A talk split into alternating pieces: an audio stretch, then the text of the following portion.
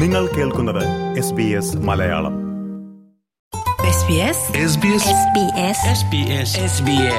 SBS Malayalam. ഇന്നത്തെ വാർത്ത.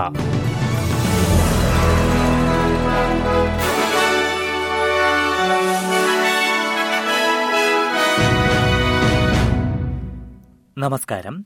S B S Malayalam ഇന്നത്തെ വാർത്തയിലേക്ക് സ്വാഗതം. ഇന്ന് രണ്ടായിരത്തി ഇരുപത്തിമൂന്ന് ജൂൺ ഇരുപത്തിയഞ്ച് ഞായർ. വാർത്തകൾ വായിക്കുന്നത് ദിജു ശിവദാസ്. റഷ്യയിലുള്ള ഓസ്ട്രേലിയക്കാർ എത്രയും വേഗം രാജ്യം വിടണമെന്ന് ഫെഡറൽ സർക്കാർ നിർദ്ദേശിച്ചു. റഷ്യയിൽ ഇന്നലെയുണ്ടായ വിമത സൈനിക നീക്കത്തിന് പിന്നാലെയാണ് ഇത്. പ്രസിഡന്റ് വ്ളാഡിമിർ പുടിന്റെ പഴയ കൂട്ടാളിയായ യവ്ഗിനി പ്രഘോഷിന്റെ നേതൃത്വത്തിലുള്ള വാഗ്നർ ഗ്രൂപ്പിലെ സ്വകാര്യ സൈനികരാണ് വിമത നീക്കം നടത്തിയത്. ദക്ഷിണ റഷ്യയിലെ റോസ്തോവ് നഗരം ഈ സ്വകാര്യ സൈന്യം പിടിച്ചെടുത്തിരുന്നു. ബെലാറൂസിന്റെ മധ്യസ്ഥതയിൽ നടത്തിയ ചർച്ചയ്ക്കൊടുവിലാണ് വിമത സൈന്യം മോസ്കോയിലേക്കുള്ള മുന്നേറ്റം അവസാനിപ്പിച്ചത്. റഷ്യയിലെ സാഹചര്യങ്ങൾ സൂക്ഷ്മമായി നിരീക്ഷിക്കുന്നുണ്ടെന്നും അവിടെ കോൺസുലർ സഹായം ലഭ്യമാക്കാൻ കഴിയുന്ന സ്ഥിതി അല്ല ഇപ്പോഴെന്നും വിദേശകാര്യമന്ത്രി പെനി വോങ് പറഞ്ഞു.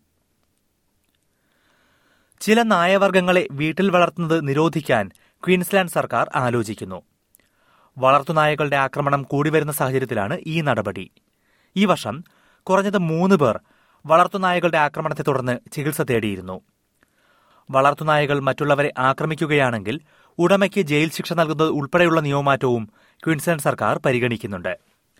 American pit bull Dogo Argentino Japanese Tosa തുടങ്ങിയ നായവർഗങ്ങളെ വളർത്താൻ അനുവദിക്കുന്നത് നിർത്തലാക്കാനാണ് സർക്കാർ ആലോചിക്കുന്നത്.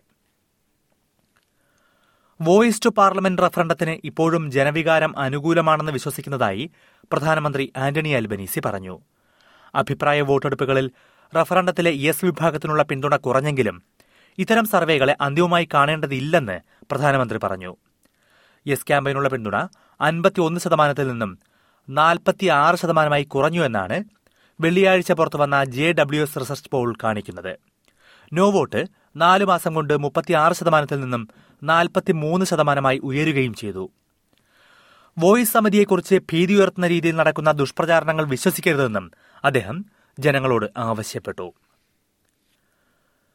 രഹസ്യ നയങ്ങൾ ചോർത്തിയെന്ന വിവാദം നേരിടുന്ന കൺസൾട്ടിംഗ് സ്ഥാപനമായ പ്രൈസ് വാട്ടർ കൂപ്പേഴ്സ് പുതിയ സിഇഒയെ നിയമിച്ചു.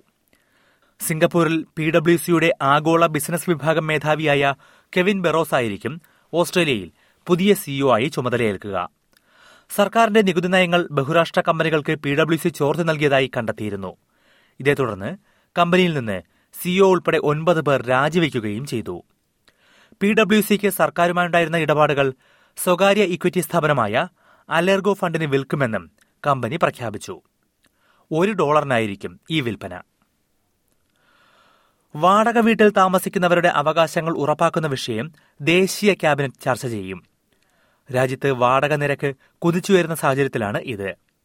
വാടക വർധനവ് മരവിപ്പിക്കാൻ നിയമം കൊണ്ടുവരണമെന്ന് ഗ്രീൻസ് പാർട്ടി ആവശ്യപ്പെട്ടിരുന്നെങ്കിലും ഇപ്പോൾ അത് പരിഗണിക്കില്ല എന്നാണ് ഫെഡറൽ സർക്കാർ വ്യക്തമാക്കിയിരിക്കുന്നത്.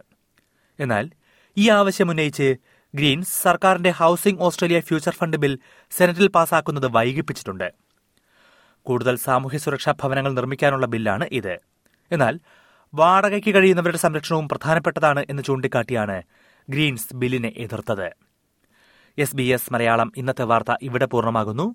അടുത്ത വാർത്താ ബുള്ളറ്റിൻ നാളെ വൈകിട്ട് ആറു മണിക്ക് കേൾക്കാം. ഇന്നത്തെ വാർത്ത വായിച്ചത് ഡിജു ശിവദാസ്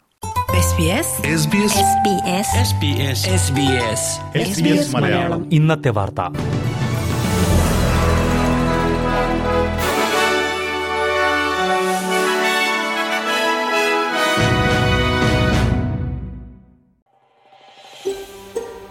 ഇതുപോലുള്ള കൂടുതൽ പരിപാടികൾ കേൾക്കണമെന്നുണ്ടോ? ആപ്പിൾ പോഡ്കാസ്റ്റിലും ഗൂഗിൾ പോഡ്കാസ്റ്റിലും സ്പോട്ടിഫൈയിലും കേൾക്കാം. അല്ലെങ്കിൽ നിങ്ങൾ പോഡ്കാസ്റ്റ് കേൾക്കുന്ന മറ്റെവിടെയും.